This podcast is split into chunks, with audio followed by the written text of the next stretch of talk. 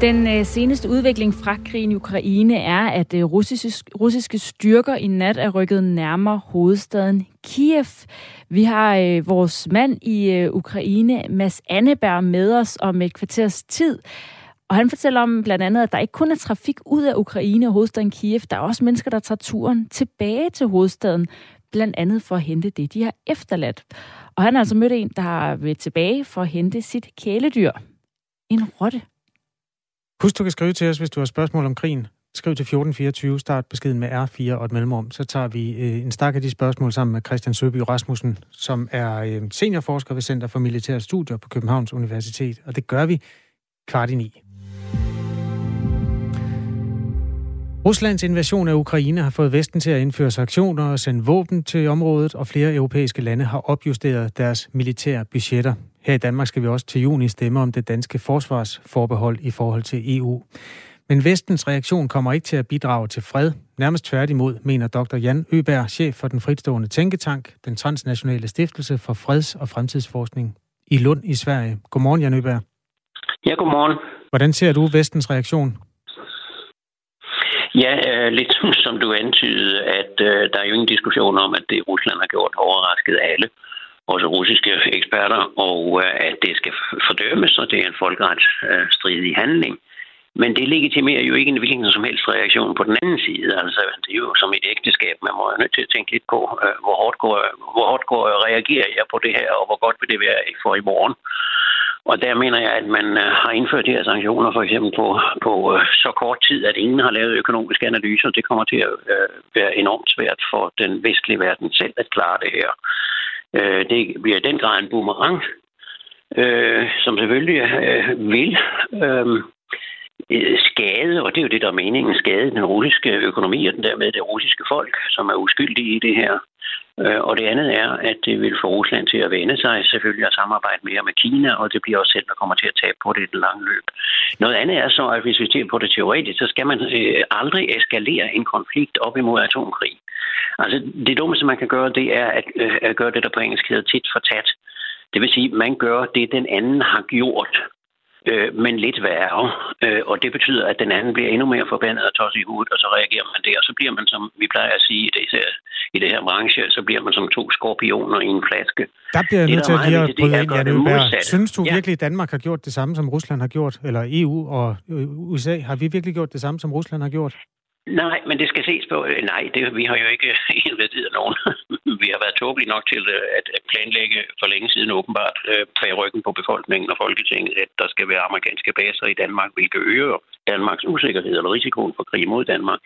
Men det, jeg vil sige, er, at man er nødt til også i medierne at se på, hvad der er årsagen til den her konflikt, hvor vi står i dag. Og det mm. er 30 år, hvor NATO er ekspanderet, hvor man ikke har lyttet til, at Rusland også har legitime sikkerhedsinteresser, hvor man har opstillet missilskjoldet, hvor man har taget 10 lande ind, der tidligere var Varsava-pagt-lande, og hvor man har brugt alle løfter, som vestverden gav Gorbachev for 30 år siden, hvor vestlige ledere, den amerikanske præsident og udenrigsminister, øh, Margaret Thatcher, tyske ledere osv., lovede Gorbachev, at man ville ikke ekspandere NATO en tomme, som formuleringen var. Det her er diskuteret nu i Vestverden, om det er sandt eller ikke. Det er sandt, og det er det, vi gjorde. Det er de løfter, vi har brudt. Og russerne har god grund til at være meget vrede over, at vi har ignoreret dem, fordi Rusland også er en dværg i for økonomiske termer. Og de fleste mennesker ved ikke, at Ruslands militære udgifter er 8 procent af NATO's. Det vil sige, at det er en svag part, der nu reagerer, fordi vedkommende føler sig trængt op i et hjørne. Ja. Og min holdning og den erfaring, jeg har, så kommer Ukraine aldrig til at blive et NATO-medlem. Men der kan findes masser af andre kreative løsninger for, ja. for Ukraine og dets folk. Jan Øberg er altså chef for den fristående tænketank, den transnationale stiftelse for freds- og fremtidsforskning. Og vi har ligesom to spor i de ting, vi taler om nu. Vi taler om sanktionerne, som er indført nu, og så taler vi om forhistorien, og det flyder lidt sammen. Lad os lige gøre forhistorien færdig så. Ja. Hvis du oplever med en russisk optik, at NATO opleves som en trussel, så må du lige forklare, hvorfor NATO er en trussel, fordi NATO er jo ikke en angrebspagt. Altså NATO angriber jo ikke andre lande. Ja, det er for det første noget sludder, øh, hvis jeg må lov at sige det en lille smule groft. Forklar. Øh, øh, det, er, det er jo en forsvarsalliance. Nej, det er det ikke. Altså, det her, det er ren propaganda. Nu er jeg nødt til at sige, at hvis forskellen på defensivt og offensivt, det er, at den, der er defensivt, kun har våben, der kan bruges til selvforsvar. Våben, der ikke kan gå flere tusind kilometer. Våben, der ikke har stor øh, destruktionsevne. Det andet er, at NATO opererer for eksempel i, i sin tid i 90'erne med sine bombninger i Jugoslavien fuldstændig strid med sin e- egen traktat. Mm. Fordi det var uden for NATO's område. Altså det NATO's opgave er, det er at gribe ind, når et medlem er blevet, det er det er når et medlem er blevet angrebet ud fra nogle andre, så skal NATO stå op for en for alle og alle for en. Øh, NATO har etableret kontor rundt omkring langt uden for sin egen øh, alliance og NATO-lande, ikke alliance, men lande, har ført krig i uendelig lang tid og slået millioner mennesker ihjel eller bragt dem på flygt i Mellemøsten. Altså, vi kan ikke blive ved med at sige, at det her er en uskyldig alliance. Men, men øh, jeg tror ikke, jeg brugte ordet uskyldig, men lad os lige øh, så stoppe op. 90'erne, øh, der var en, øh, en konflikt, som udspillede sig på Balkan, hvor øh, Kosovo og, og Serbien, det var over for Serbien, at øh, NATO så øh, valgte at yeah. gå ind i en øh, væbnet konflikt og blande sig, øh, til trods for, at det ikke var mus- musketereden. Men hvordan kan det yeah. retfærdiggøre Putins opfattelse af, at NATO vil angribe ham? Nej, det, ja, det kan det jo gøre, fordi hvis du kan gribe ind andre steder, så er det jo præcis som vi siger hos os, at når hvis han kan gribe ind i Ukraine, så kan han også gribe ind andre steder. Altså det der, det, der er væsentligt at forstå, det er, og jeg vil godt lige gå tilbage til din formulering fra en russisk synsvinkel. Jeg taler ikke om det her fra en russisk synsvinkel. Jeg taler om det her fra et spørgsmål om fælles sikkerhed. Den begavede politiker og begavede militærperson er den, der siger, vi er nødt til at have sikkerhed med de andre og ikke mod de andre. Hvis vi tirer eller provokerer i 30 år de andre, så får vi en reaktion på et tidspunkt. Putin har sagt det, Gorbachev har sagt det, George Kennan har sagt det, Kissinger har sagt det, alle har sagt det. Gør ikke det, I gør nu, men der er ingen, der har lyttet i NATO. NATO er blevet en autistisk enhed der ikke længere, fordi den har så meget, meget magt militært, siger, vi behøver ikke at lytte til, hvad de andre siger. Og det er vi så i dag. Prøv lige at tænke på en ting. NATO har eksisteret siden 49. Mm. NATO har lovet skatteyderne i sit område, i sine medlemsstater, hvis I bare giver os penge til oprustning og så videre, så klarer vi, at der bliver fred i verden eller fred i vores område. Ja. Hvor står vi i dag? Vi står i dag i den værste situation siden 1945, ikke bare i Europa, men for menneskeheden. Vi står med den største risiko for atomkrig. Det er altså ikke noget godt resultat for den alliance, der har lovet os fred. Men der er noget, der er gjort forkert, og det er vi nødt til at tale om. Vi, øhm, alligevel, selvom du ikke taler fra et russisk perspektiv, vil du hjælpe mig med at forstå, hvorfor Vladimir Putin opfatter for eksempel, at NATO øh, lover at beskytte de baltiske lande, Letland, Estland og Litauen, mod en invasion fra fremmede magter. Det kunne i princippet være hvem som helst, men det er selvfølgelig øh, hashtag Rusland i det øh, sammenhæng. Hvorfor opfatter han det som et trussel mod sit eget rige? For det første, fordi han har 8 procent af, hvad NATO har at lege med. For det andet, fordi at han ikke er blevet lyttet til. Han holdt en stor tale i München på den store sikkerhedskonference i 2007, hvor han sagde, I må holde op med det her. Det er en trussel. Vi ser det som en trussel. Man opstiller missilskjoldet. Jeg ved ikke, hvor mange der kan huske dem, der lytter på det her, men det er for cirka 10 år siden opsat med missilskjoldet, som er groft underminerende og øger risikoen for krig. Alle raketterne peger mod Moskva. Altså, vi har våben, der til stadighed står og peger imod Moskva. Det er altså ikke særlig smart, fordi vi synes ikke, det er særlig rart, hvis der står russiske øh, raketter, der udelukkende peger mod København, for eksempel. Altså, det er hele den der øh, idé om, at vi skal have sikkerhed gennem, at vi kan slå de andre ihjel. Den er helt gal. Vi skal have sikkerhed gennem, at vi kan klare os selv, hvis nogen vil invadere os. Men vi skal ikke provokere de andre ved at have langt rækkende våben. Det er en helt forkert filosofi i dagens verden, hvor våbnene er så enormt stærke, og hvor, hvor, hvor begge parter har mængder af atomvåben. Det her er det mest øh, atomare konflikt i verden. Det er mellem Rusland og, og øh, USA, og derfor er det her farligt. Og jeg synes, det, det, det er mærkeligt, at man bliver ved med at snakke om, at det er en defensiv alliance. Hvorfor har den 12 gange mere militær, hvis den er defensiv? Det er jo en strid om ord, jeg nødt men jeg, jeg var nødt til at spørge, hvis nu at uh, NATO ikke havde indlemmet uh, de tre baltiske lande i forsvarsalliancen, nu kalder vi det en forsvarsalliance, fordi det kalder den sig selv, så kan du have aspekter, der peger i en anden retning. Hvis ikke man havde indlemmet de tre lande, og Putin, han i sin tale i øh, forrige uge gjorde, eller gav udtryk for, at han synes egentlig, at de områder hører til øh, Rusland. Altså, hvor, hvor godt ville de så være beskyttet mod at blive overtaget af russisk øh, overherredømme?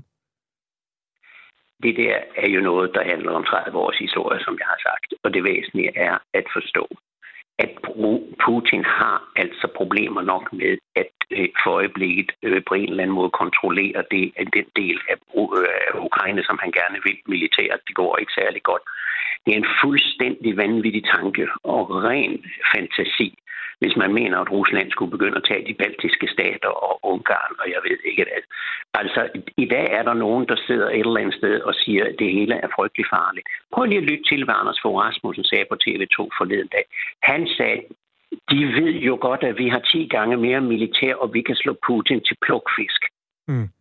Altså undskyld mig, hvis man har den holdning som tidligere NATO-generalsekretær, vi kan slå Rusland til plukfisk, og han ved jo, må man formode, hvad han taler om, i hvert fald på det område, så er det, jeg spørger mig selv om, hvad er det, vi skal med så meget våben? Hvorfor skal vi nu give den en gang til? Er du, med, er du bevidst om, at Tysklands militære udgifter nu vil blive dobbelt så store som Ruslands? Altså, vi er helt ude i hampen, og det andet er, at der foregår jo en hets mod befolkningen nu. Altså, der, alt der er russisk. Vi skal vel snart have brændt bøgerne også på vores biblioteker russiske forfattere, og det bliver forbudt at høre på Tchaikovsky. Ja, altså, der, sker jo ud over, der skal jo ud over sanktioner, så sker der jo en masse isoleringsforsøg. Mm. Jan Øberg, øh, vi skal lige til sidst... Ja, må jeg, jeg må jeg ikke lige spørge dig? Skal vi reparere det her på et tidspunkt? Hvis Putin laver en våbenhvile i morgen med, med Ukraine, ja. vil så sanktionerne blive hævet? Nej, det vil de ikke. De betyder det de næste mange, mange år, fordi amerikanerne har ikke fortalt, hvad det er, russerne skal gøre for at blive med sanktionerne. Det er det samme med Iran. Sanktioner, sanktioner, sanktioner, og de bliver hængende i årtier. Vi får ikke fred i Europa på den måde. Må jeg spørge dig, og det er tageligt at bede dig om at svare kort på det, men det er fordi, det har været et godt langt interview, det her, Jan Øberg. Øhm, hvordan får vi fred i verden, eller bare i Europa lige nu? Ved at tænke i civil konfliktløsning, ved at tænke i early warning, ved i en konflikt som Ukraine at få FN ind, ved at få malere af objektive folk og ikke nogen enkelte enkelt lande, ved at sørge for, at alle lande holder op med oprustningen, som leder til krig øh, at vi begynder at tale med hinanden, og vi bruger for eksempel Olof Palmes gamle kommissionsidé om øh, fælles sikkerhed. Fælles sikkerhed med den anden side. Det var det ikke de gamle statsmænd i Europa ville. I den gamle kolde krig, Ville Brandt og så videre, de sagde fælles sikkerhed. Vi må leve sammen med russerne, selvom de er forskellige fra os, og blive, blive voksne og civiliserede, fordi det der med, at de andre skal smadre os, og slå os til plukfisk, det er ikke en måde at skabe fred på. Det turde, det turde være ret velbevist i den situation, vi sidder i i dag. Tak for der er nogen, der har brug til at tænke, i stedet for bare at reagere på rygmagen. Ja, tak skal du have. Ja, det er mig, der takker. Øh, Dr. Jan Øberg, ha' en god dag. Ja, i lige måde. Chef for den fritstående tænketank, den transnationale stiftelse for freds- og fremtidsforskning, som altså holder til i Lund i Sverige. Du lytter til Radio 4. Klokken er 17 minutter over 8.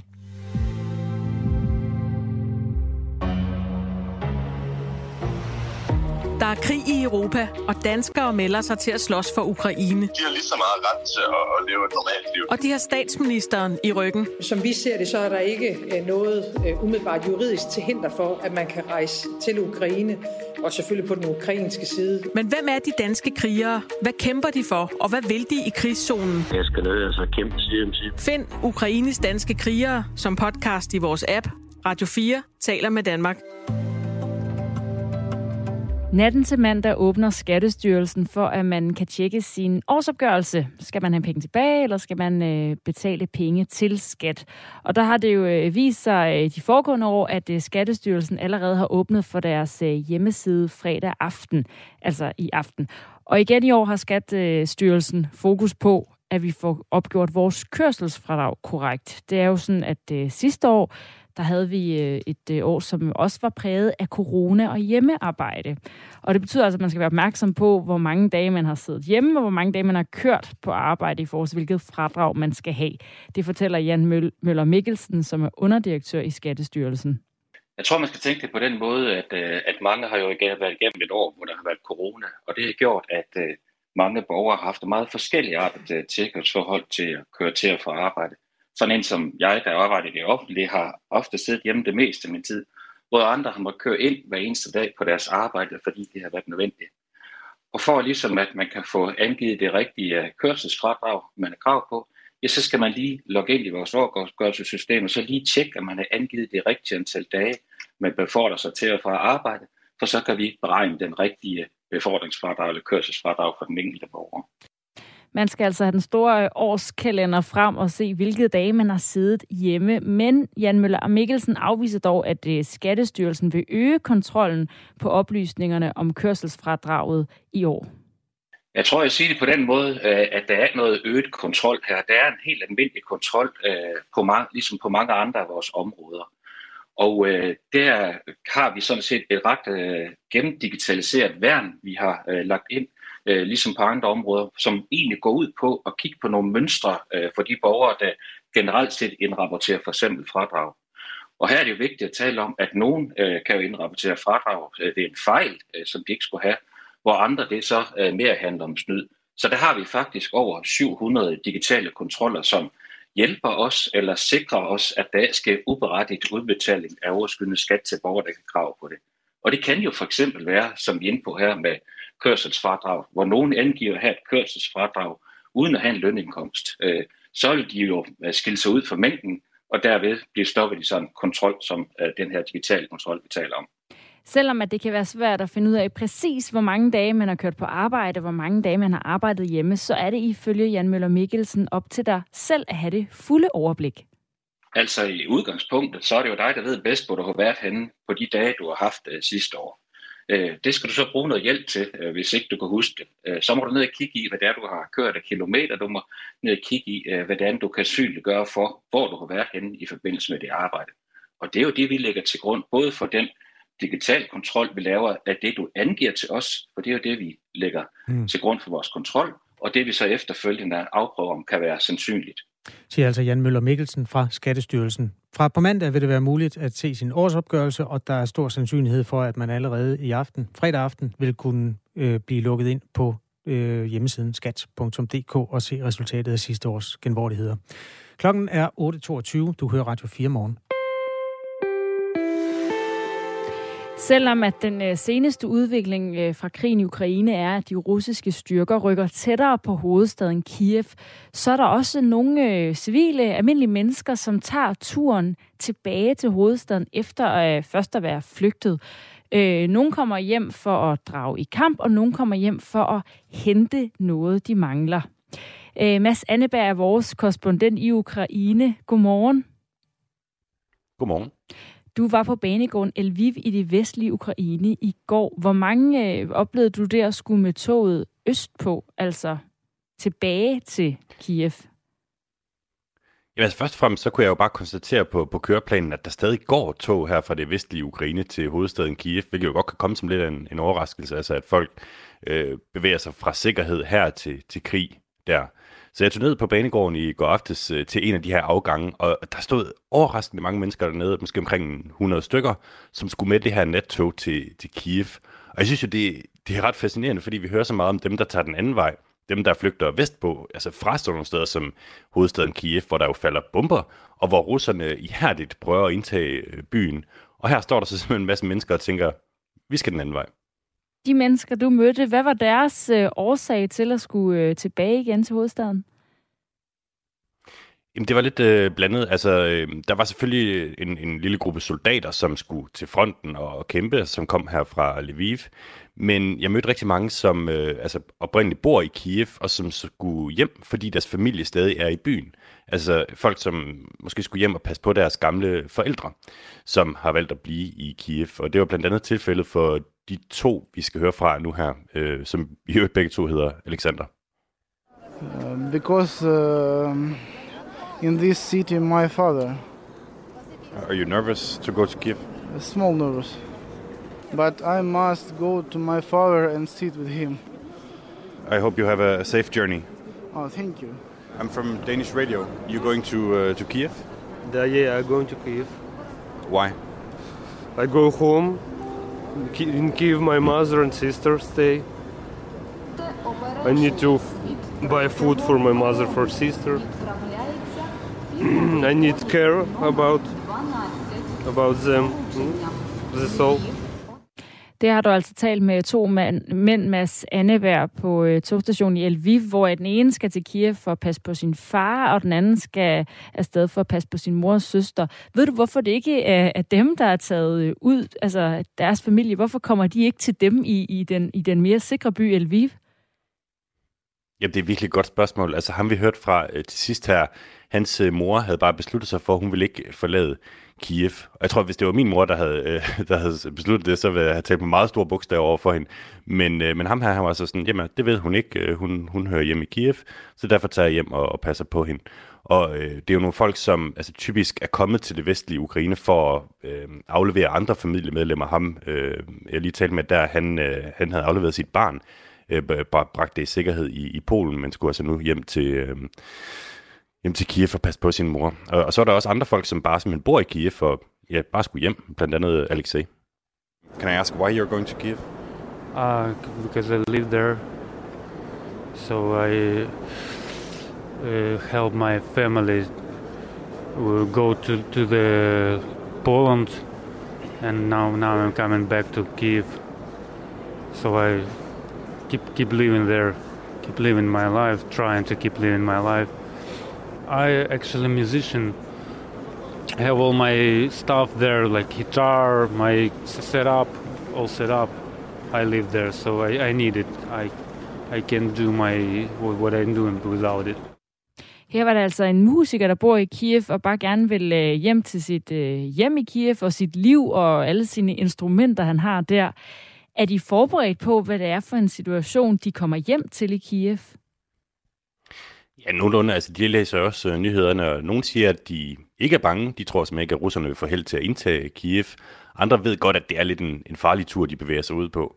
Og øh, altså nu har vi selvfølgelig hørt om nogle soldater og folk, der skal hjem til deres familie og så videre. Og vi skal også lige høre fra en her til sidst, som falder lidt uden for kategori. Hun hedder Anastasia og er 18 år og øh, var på vej tilbage til Kiev for at hente sit kæledyr. Og som man kan høre i klippet her, så tager det lige lidt tid, før jeg fatter, hvad det er for et kæledyr. Could I ask you, are you going to Kiev as well? Yeah, of course. Why of course? no, it's okay for me. So I know it's uh, it's hard for some people to go in Kiev because of war and but I have my rat in this city so I have to save her. Your apartment or what do you mean? Uh, rat. It's my uh, pet. I don't know. Yeah. what, what, what kind of pet is it? Uh, so I say it, rat. It's like mouse, but. You're actually saying a rat. Yes. Okay. Uh, what's what's its name? Øh, Bieber. Anastasia, du taler med her, hun er altså på vej tilbage i, øh, i en krigszone for at hente sin øh, kælerotte Biba. Ja, altså jeg bliver jo helt par for det her. Det lyder jo det lyder lidt sindssygt, at hun vil risikere sit liv for at komme ind og hente en rotte i Kiev. Men i virkeligheden så er der også noget helt vildt smukt over det her med, at folk er klar til at bide faren i sig for det, de holder af. Øh, hvad end det så er deres mor eller far, eller en hund, eller, eller en rotte. Øh, vi kan lige prøve at høre endnu et klip med, med hende her, Anastasia. Can I ask you just, how did you end up with a rat as a pet? Excuse me, I did. How did you end up with a pet rat? uh, I don't know. It's my, it's like my second family. So, but uh, did you find it on the street or? No, no. I I bought I bought it. Yeah. So it's it's really nice pet. And are you scared to go back to Kiev? A little bit, I suppose, but I don't understand it now, you know.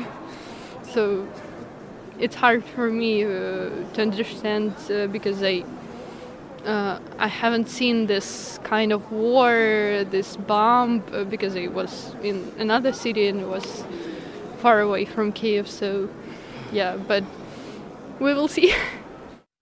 Anastasia siger altså, at det er svært at danne sig et billede af, hvilken situation, der vil møde hende i Kiev. Men øh, vi får se, siger den 18-årige Anastasia, som øh, her til morgen ankommer med toget til den ukrainske hovedstad. Og det lyder som om, at Sandeberg, du har lidt svært ved at forstå konceptet kælerotte, da du taler med hende. ja, måske bare en lille smule. Mads, det har man faktisk kunnet i mange år, altså købe rotter i dyrehandler. Man behøver ikke at finde dem ude i kloakkerne.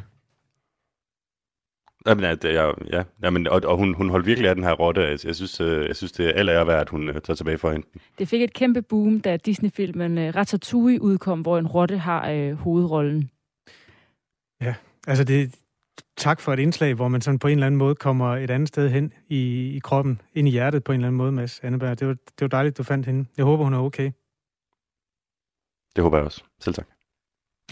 Mads Anneberg, som er vores øh, korrespondent i Ukraine. Om et kvarter har vi spørg om krigen her i Radio 4. Hvis du har spørgsmål til den strategiske kamp mellem NATO, altså Vesten og Østen i virkeligheden, eller bare det, der foregår på landjorden, så skriv en sms til 1424, start med R4 og et mellemrum. Klokken er halv ni. Du hører Radio 4 morgen.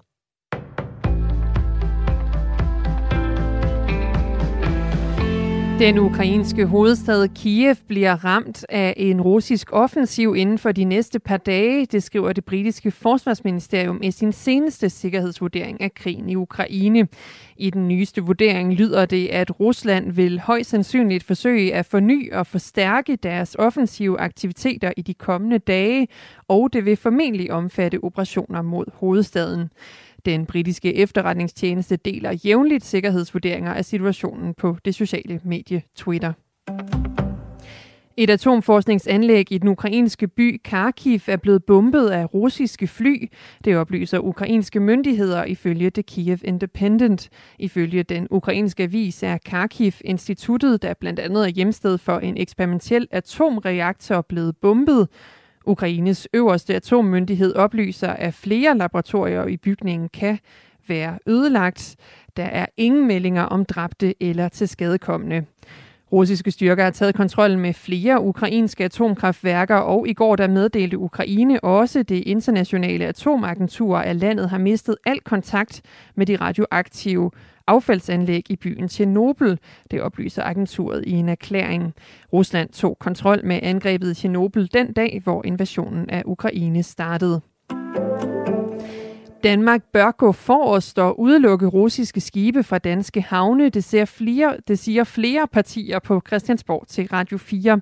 Både Enhedslisten og Venstre mener, at Danmark bør gå gå foran og måske også være med til at starte en bølge i EU. Som det er nu, så har alle danske havne pligt til at tage imod skibe, uanset nationalitet.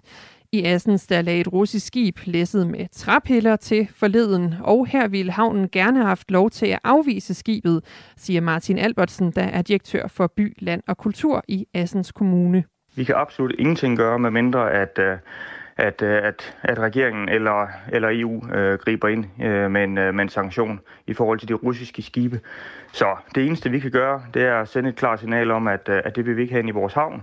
Også brancheorganisationen Danske Havne vil gerne udelukke russiske skibe fra havnene, det siger direktør Tine Kirk Pedersen. Man har fra politisk side lagt et meget klart sanktionsspor i forhold til Rusland, og, og så virker det jo mærkeligt, at, at vi er nødt til at tage imod russiske skibe. Udenrigsminister Jeppe Kofod har sagt til politikken, at der arbejdes på at få et samlet EU til at lukke for russiske fartøjer. Det er vigtigt at tjekke sit kørselsfradrag, når årsopgørelserne åbner på mandag, det fortæller Jan Møller Mikkelsen, der er underdirektør i Skattestyrelsen.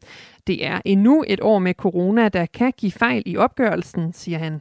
Sådan en som jeg, der arbejder i det offentlige, har ofte siddet hjemme det meste af min tid hvor andre har måttet køre ind hver eneste dag på deres arbejde, fordi det har været nødvendigt. Og for ligesom at man kan få angivet det rigtige øh, kørselsfradrag, man har krav på, ja, så skal man lige logge ind i vores overgørelsessystem, og så lige tjekke, at man har angivet det rigtige antal dage, man befordrer sig til og fra arbejde, for så kan vi beregne den rigtige befordringsfradrag eller kørselsfradrag for den enkelte borger. Han fortæller, at mere end 1,1 millioner borgere skal ind og oplyse Skattestyrelsen om, hvor mange dage de har transporteret sig til og fra arbejde, og det kan man gøre ved at logge ind på tassel.dk. Tørt og solrigt vejr med temperaturer mellem 4 og 8 grader, og så kommer der en let til frisk vind fra sydøst ved kysterne stedvis hård vind. Det var nyhederne her på Radio 4. De var læst og redigeret af mig, Anne Felt, og nu er der mere om krigen i Ukraine.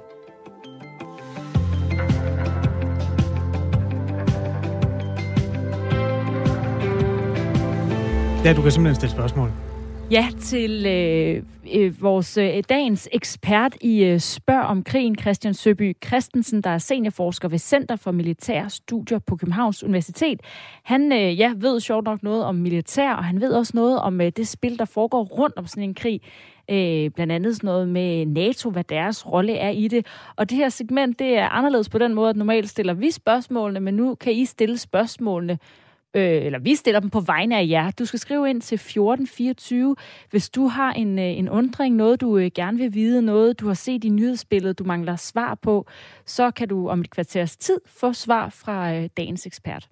For en halv time siden havde vi et interview med Jan Øberg, der er fra en øh, fritstående tænketank og er meget kritisk over for NATO's rolle i krigen. Det har også givet en stor bunke sms'er fra mennesker, der i stort tal faktisk er enige med ham i, at øh, NATO er en aggressiv part, der ikke fortjener betegnelsen forsvarsalliance, og øh, at man på den måde forstår Ruslands bevæggrunden for invasionen bedre. Dem kan vi lige også runde, når vi kommer så langt. Først skal vi lige til et øh, stykke afledt historie af øh, af øh, invasionen i Ukraine, nemlig de enorme benzin- og dieselpriser.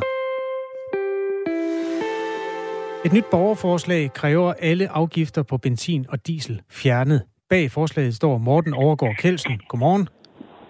Godmorgen. Ude og køre diesel øh, lige nu, eller hvad? Ja, ja. Lige ude at køre. Jeg er på arbejde. Så det skal passes. Lastbilchauffør? Eller? Ja. Ja, godt.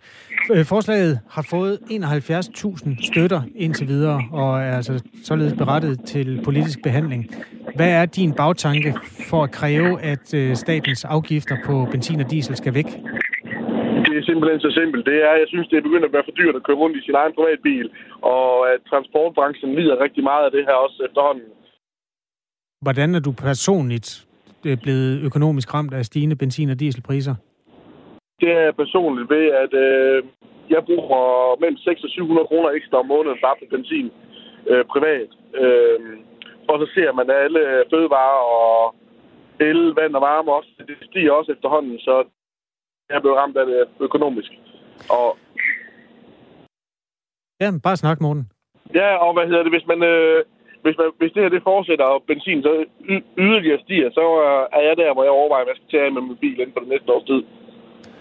Der er andre lande i Europa, som økonomisk har hjulpet deres befolkninger ved at fjerne afgifter øh, på, eller moms på øh, brændstof. Polen har fjernet momsen på naturgas og sat momsen på brændstof ned. I Irland har man også fjernet afgiften på diesel og benzin. I Danmark er øh, afgiften på en liter diesel 5,21 kroner. Det er altså den del af dieselprisen, som man betaler til staten. Afgiften på benzin er omkring 7 kroner. Øhm, jeg tror, at dieselprisen var oppe at ramme 17 kroner her øh, forleden. Jeg ved ikke, om den dalede en anelse i forhold til det, men det vil sige, at det er cirka en tredjedel af prisen, der er afgifter. Så vil staten jo gå glip af en masse penge. Hvorfor er det rimeligt, at de skal, skal fjernes? Jamen, jeg synes, det er rimeligt, fordi at de har et ansvar for, at vi kan komme på arbejde og passe det. Øh, og så som det ser ud nu med de, løn, eller med de stigninger, der kommer på fødevarer og alt det, så vi, vi andre vi får ikke noget i vores lønpose på den måde. Så derfor synes jeg, at det er deres ansvar at gå ind og hjælpe os her økonomisk. Øh, og det kan man gøre ved at sætte afgifterne ned øh, på brændstoffet. Afgifterne er jo en del af husholdningsbudgettet i staten, og en af grundene til, at der er nogle veje, vi kan køre på. Hvorfor skal man pludselig tage den del af ansvaret væk fra bilisterne? Jamen, som sagt, det, det påvirker rigtig mange også i transport, transportbranchen, hvor at, øh, det bliver dyrere for varerne kørt ud, og, og det er der, jeg mener, det er derfor, vi ser, at øh, tingene de stiger så meget i supermarkederne også. Det er på grund af, at øh, transporten bliver så dyr for vognmændene.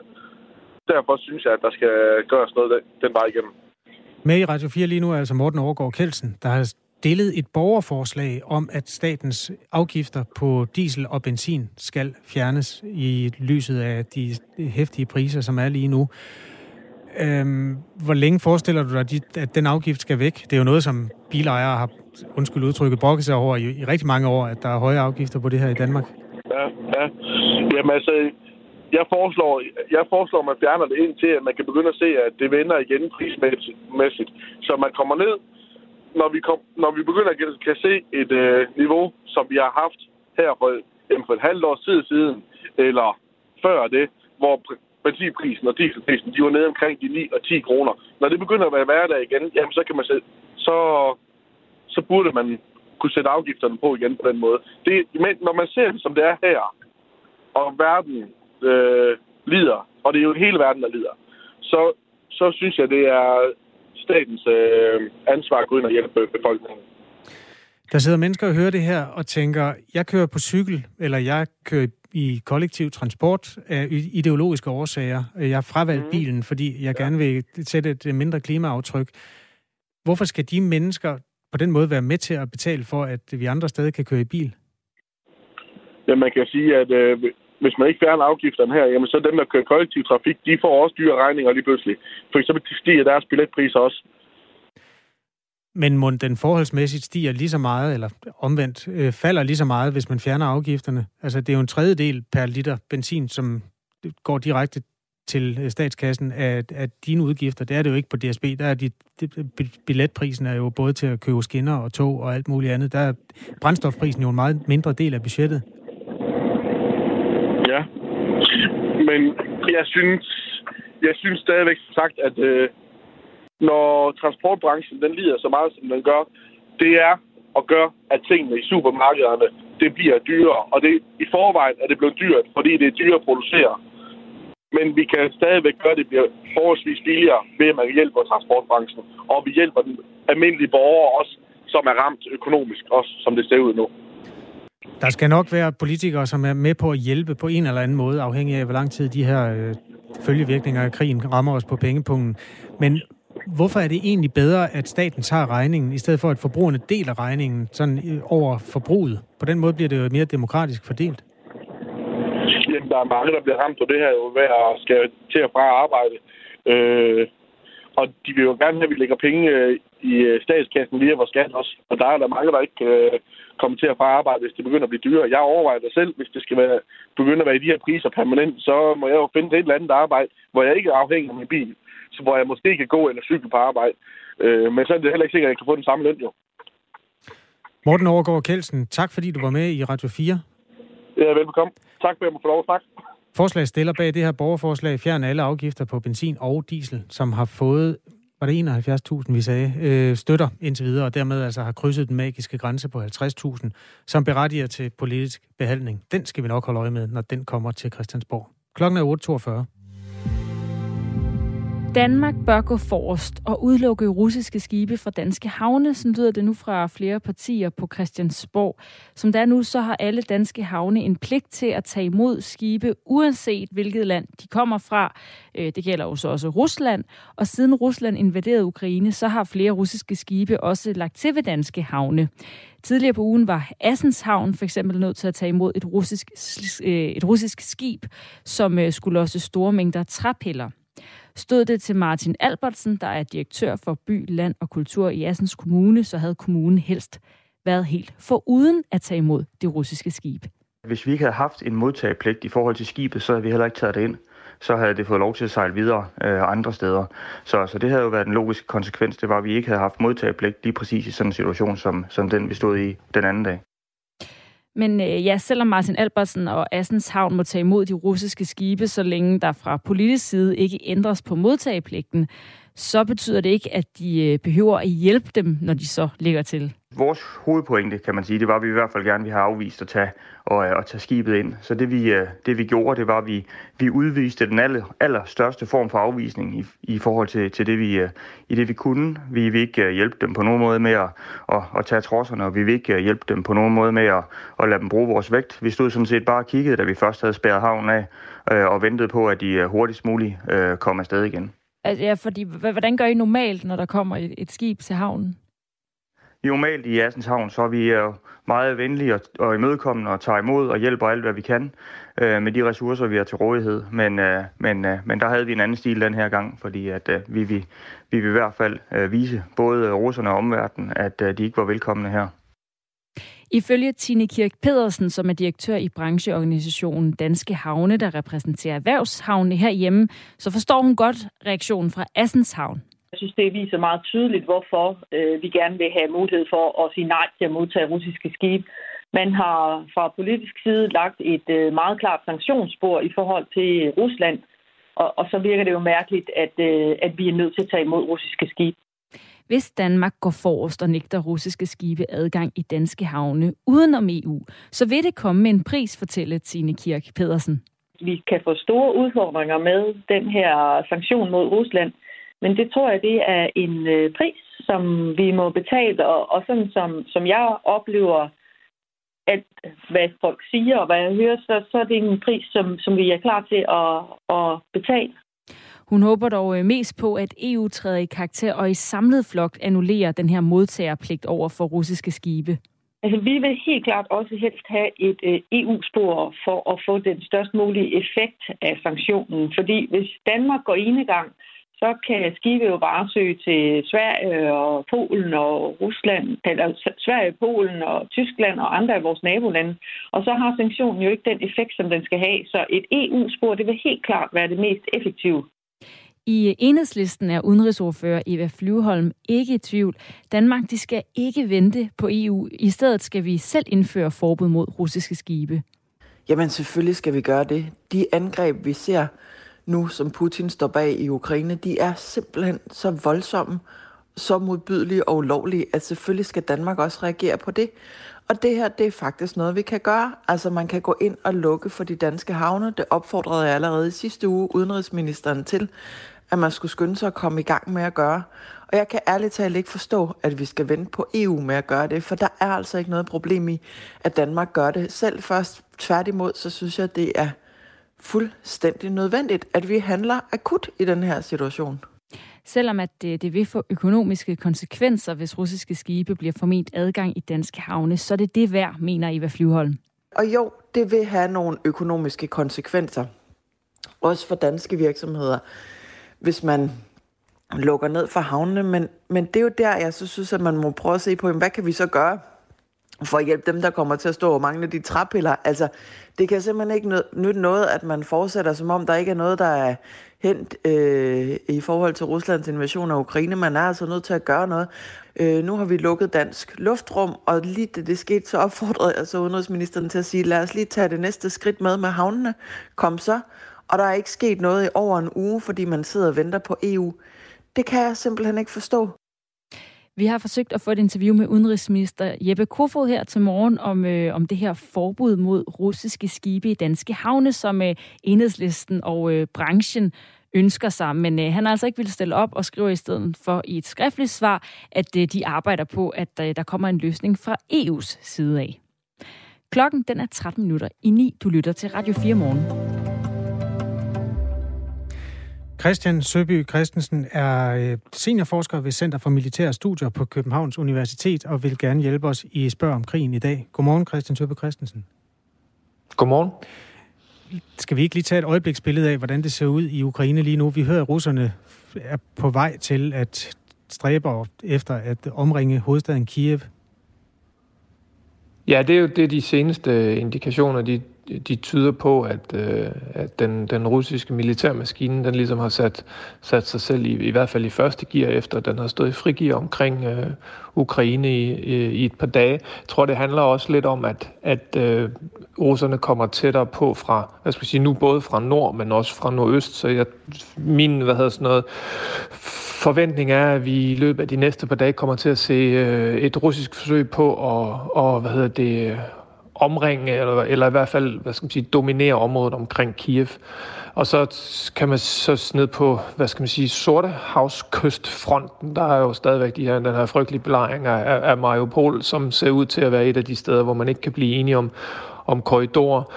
Og det sammen med de fredsforhandlinger i går, som jo hvad hedder sådan noget, var korte og uden øh, succes, indikerer for mig, at, at øh, der ikke er nogen tegn på, at, øh, at det, det russiske tryk på de ukrainske styrker i hvert fald er ved at lette. Måske endda tværtimod. Nu, men det er svært at sige noget, noget, noget super, super øh, håndfast om. Christian Søby Christensen, lige kort inden vi tager lytterspørgsmålene. Vi havde tidligere på morgenen et interview med øh, Jan Øberg, som er øh, freds... Øh, nu skal jeg lige finde hans rigtige titel. Chef for den fritstående tænketank, den transnationale stiftelse for freds- og fremtidsforskning i Lund i Sverige. Meget kritisk over for NATO's rolle i det her. Vi havde et interview, hvor han går red for, at han synes, at NATO har virket optrappende. Øh, og der er flere lytter, der skriver, hvad, hvorfor er det overhovedet NATO som forsvarsalliance har en holdning til, hvad der sker i Ukraine? Det er jo et land, der grænser op til Rusland. Ja, det har øh, NATO som, øh, som organisation en holdning til, fordi udover at være en forsvarsalliance, så er det også en, en, øh, en, en politisk øh, politisk sammenslutning af lande, som ser sig selv som værende nogle af dem, der er med til og har været med til at udvikle, men også som skal sige, være øh, garant for, hvordan principperne for, for, øh, for sikkerhed i Europa, de, øh, hvordan de er, og hvordan de bliver, bliver håndhævet. Og, og hvad hedder det, ser sig selv som, hvad skal man sige, sådan en, en stabiliserende effekt. Og det Putin jo har, har gjort i Ukraine, er jo at bryde med nogle af, af de principper, øh, suverænitet, territoriel, territoriel integritet, øh, at lande selv kan bestemme over deres udenrigspolitik, altså om Ukraine vil være øh, medlem af NATO, eller om det skal være neutralt. Så kan man sige, at så, så de, øh, de, de handlinger, som, som Putin gør, og den måde, som Ukraine er sat, sat i spil mellem NATO og eller Vesten og, og Rusland, gør, at, at NATO ikke som militær aktør, men som politisk aktør og som, hvad skal man sige, sammenslutning af, af vestlige lande. Det er jo i, i, i rammen af NATO at USA ligesom også er en, er en europæisk magt. Øh, så, så derfor spiller NATO, NATO også en rolle i situationen nu, og så har NATO selvfølgelig spillet, historisk spillet en rolle, fordi meget af den her konflikt jo præcis handler om, øh, at, at Rusland gerne vil have et veto på, om Ukraine skal være medlem af NATO. Vi har flere, der har skrevet sms'er ind til dig, Christian Søby Christensen, og du kan nå at få et øh, spørgsmål med endnu, hvis du skriver ind til 1424. Du skal bare starte R4 som mellemrum dit spørgsmål. Det har Annelise gjort. Hun skriver, medierne udbreder sig om, hvor svagt vi står militært og med hensyn til våbenlager. Desuden oplyser man i detaljer om, hvor afhængig vi er af russisk gas, både civil og med hensyn til produktion. Er det taktisk klogt, spørger Annelise. Øh, altså, jeg tænker, spørgsmålet er i forhold til at, at vise øh, andre, hvor afhængige vi er af, af, af, af russiske øh, gasser, hvor, hvor, hvad hedder det, hvor, hvor lidt der er i, i, i lagerne, hvis, hvis det er det, det handler om, så, så, så tror jeg sådan set ikke, der er, hvad hedder sådan noget, den, den store... Øh, det, det store, hvad skal man sige, taktiske konsekvenser ved det. At, hvad hedder det, Rusland er jo udmærket godt klar over, at en af de, den største klemme, Rusland har på, øh, på, på hvad hedder det, Europa, det er, er Europas afhængighed af, af russisk gas, hvor Europa jo har været, været villig til at, at øge den afhængighed i løbet af de sidste, af de sidste år, ikke? at den Ruslands bidrag til, til at varme huse op i Europa har været, har været stigende, og ville have været endnu mere stigende i, i de kommende år, hvis ikke Tyskland havde, øh, havde havde suspenderet den her øh, gasledning Nord Stream 2. Så er der spørgsmålet om, øh, om de militære lager. Øh, jo, måske kan man sige det lidt, men altså, hvad hedder sådan noget, vi er jo altså heldigvis stadigvæk langt, langt, langt, langt, langt fra en situation, hvor, hvor hvad hedder det, øh, at, øh, at hvad sådan mængden af ammunition i det danske forsvarslager har sådan en, har sådan en reel betydning. Det er klart, på, på længere sigt, så er der, kan der være en god, god logik i at have dem, have dem fyldt op, både for at have et beredskab, men også for tydeligere at kunne sige til Rusland, at jamen, vi er faktisk klar til at, at potentielt kæmpe en krig. Ikke fordi man håber, man skal kæmpe krigen, men for at sende øh, signaler om, at man er klar og håbe på, at man kan afskrække krigen starter i første omgang. Så der er også noget taktisk, når man øh, åbner op for, hvad man har af, af, af våben i sit lager militært. Ja du, ja, du kan jo så sige, at der er sådan noget, er sådan noget taktisk måske fra forsvaret i forhold til at gøre det klart for politikerne og sådan nogle journalister som dig, og måske også nogle forskere som mig, der kigger på det udefra. Man kan man sige, at situationen er faktisk græld, så vi skal have nogle flere penge. Ikke? Så der er også en indrigspolitik-taktik i det. Vi er glade for, når der også er øh, navn, og øh, hvor man skriver fra ind, øh, herind til Radio 4 morgen fra sms'erne. Og det har Axel gjort. Axel B. han skriver fra København og spørger, hvordan ordet atomparaply skal forstås. Ja, øh, det skulle måske i virkeligheden også hedde en, øh, en anti-atomparaply. Logikken er, at øh, NATO's artikel 5 musketereden, at et, et angreb på en allieret at et angreb på alle betyder, at hvis man så angriber Danmark, så er man automatisk også i krig med USA. Og når man er i krig med USA, så kan man i sidste ende jo også regne med at skulle forholde sig til de amerikanske atomvåben. Og logikken bag det, og der hvor paraplymetaforen kommer ind, det er altså ligesom, at, at forestilling om, at en, en angriber i sidste ende skal forholde sig til øh, de amerikanske atomvåben, det skaber ligesom en, en paraply øh, hen over de lande, som er med i, øh, i NATO, og så dermed dækker, dækker dem fra, fra, hvad der nu måtte komme af, af dårligt vejr udefra. Øh, så, så, hvad det, så det er sådan en slags, slags beskyttelsesparaply, der beskytter ikke mod, øh, mod regnvejr, men, men mod at, øh, at, øh, at Rusland for eksempel øh, skulle angribe et baltisk land. Så man ligger ligesom indenunder øh, beskyttelsen af de her amerikanske atomvåben. Vi bliver lige øh, på vores side af krigen, altså og her i øh, Danmark. Vi har fået en sms fra Simon, der spørger, eller skriver her, i stedet for at indkøbe kampvogne og droner og fly, som måske alligevel er komplet ubrugelige om øh, 10-20 år på grund af næste generation af våbenteknologi, var det så ikke en god idé at bruge alle vores penge til udvikling af næste generation af våbenteknologi, i stedet for at købe nutidens teknologi?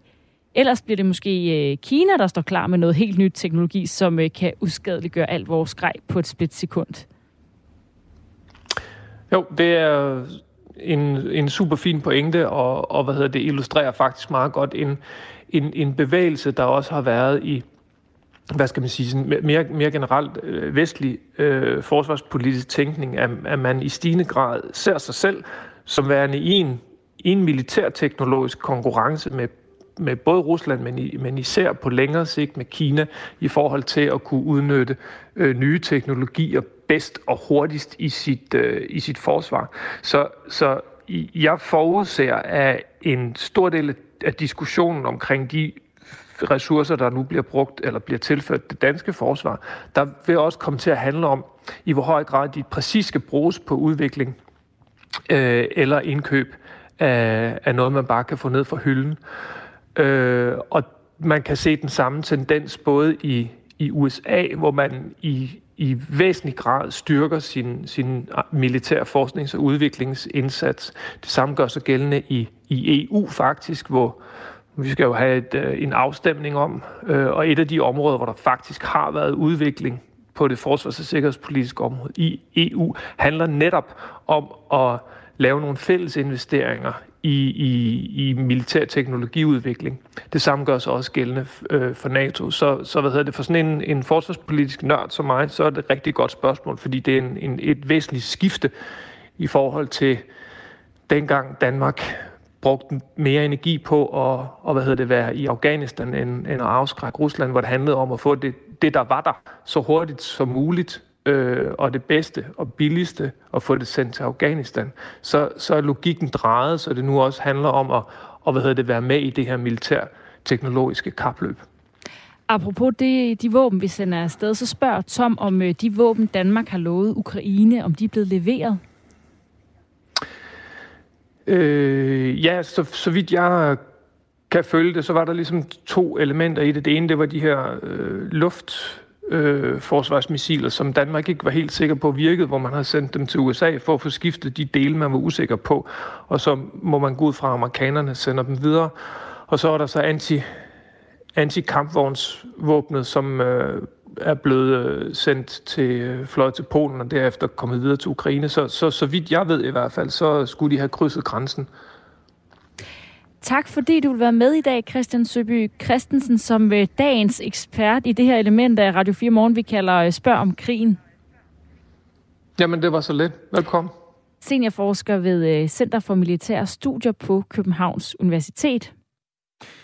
Ja, det har været naturligt nok endnu øh, tre timers Radio 4 morgen med fokus rettet mod både den øh, krig på jorden, som foregår på ukrainsk grund i øjeblikket, altså invasionen fra Ruslands side, og mange afledte effekter, og dermed også diskussionen om, hvorvidt vi fra vestens side har et øh, medansvar for, at øh, det hele er blevet eskaleret, og eskalerer yderligere nu i første omgang med handelssanktioner og også øh, bistand med våben og, og forsvarsvåben osv.